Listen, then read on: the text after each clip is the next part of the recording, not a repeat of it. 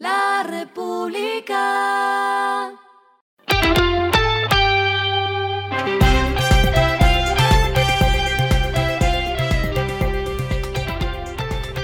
Esto es lo que debes saber al comenzar la semana.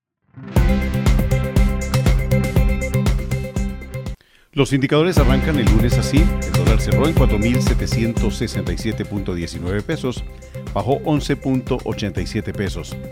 El euro cerró en 4.992 pesos, subió 14 pesos. El petróleo se cotizó en 80 dólares el barril. La carga de café en bolsa se cotiza a 1.60. Las movidas del fin de semana fueron. Banco Pichincha cerrará 47% de sus oficinas porque busca modelo de banca directa. Banco Pichincha anuncia que a partir del 7 de enero del 2023 el alcance de la red de sucursales del banco tendrá un ajuste, de tal manera que la compañía tendrá a disposición de los clientes 23 oficinas a nivel nacional. Las razones que dieron para realizar este cierre es que buscan un modelo de banca directa, como la cuenta electrónica Bibank.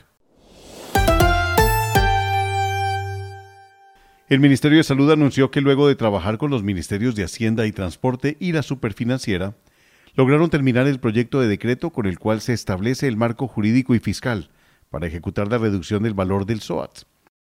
El documento dice que desde el 15 de diciembre de 2022, siete grupos de vehículos harán parte de un rango diferencial por riesgo, en el que la cobertura de servicios médicos será hasta 300 salarios mínimos diarios legales vigentes. Ciclomotor, motos de menos de 100 centímetros cúbicos, 100 centímetros cúbicos y hasta 200 centímetros cúbicos, autos de negocio, taxis, microbuses urbanos, servicio público urbano, buses y busetas y vehículos de servicio público intermunicipal. El Ministerio del Trabajo ordenó la reapertura de la tienda Johnson en Cartagena tras verificar el cumplimiento relacionado con la afiliación a riesgos laborales de los empleados, razón por la cual se había tomado la medida, alegando la violación de los derechos de sus trabajadores.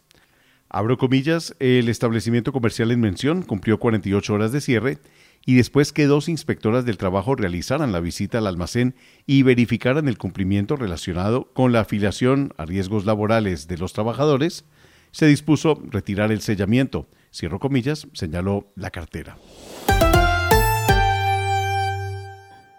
Lo clave del fin de semana. Lo clave del fin de semana, noticia económica macro. El presidente de la República, Gustavo Petro, planteó a la comunidad del occidente antioqueño un pacto para la revitalización y cuidado de la selva, del agua, la producción de alimentos y la reforma del Código Nacional Minero. Abro comillas, el Estado ya no debe priorizar la gran multinacional minera. El Estado debe priorizar al pequeño minero tradicional, a la pequeña minera tradicional y sobre todo soportar el esfuerzo minero que indudablemente se necesita porque no es que sea una guerra contra la minería, sino contra las formas como se hace la minería en Colombia, cierro comillas, declaró. Lo que está pasando en el mundo.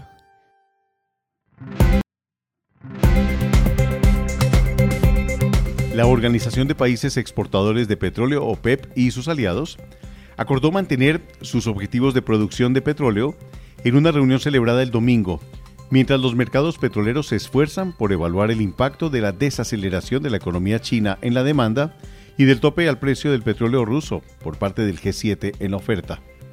La OPEP y sus aliados, incluida Rusia, enfureció a Estados Unidos y a otros países occidentales en octubre cuando acordó recortar la producción en 2 millones de barriles diarios alrededor del 2% de la demanda mundial desde noviembre hasta finales del 2023.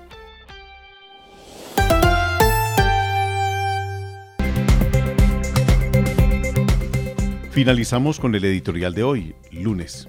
Título, La inflación no baja sola, hay que hacer algo. Sumario, el gobierno nacional no ha dicho ni hecho nada concreto sobre la variación de precios. Si no fuera por las lluvias que han ayudado a siembras y cosechas, la inflación sería más alta.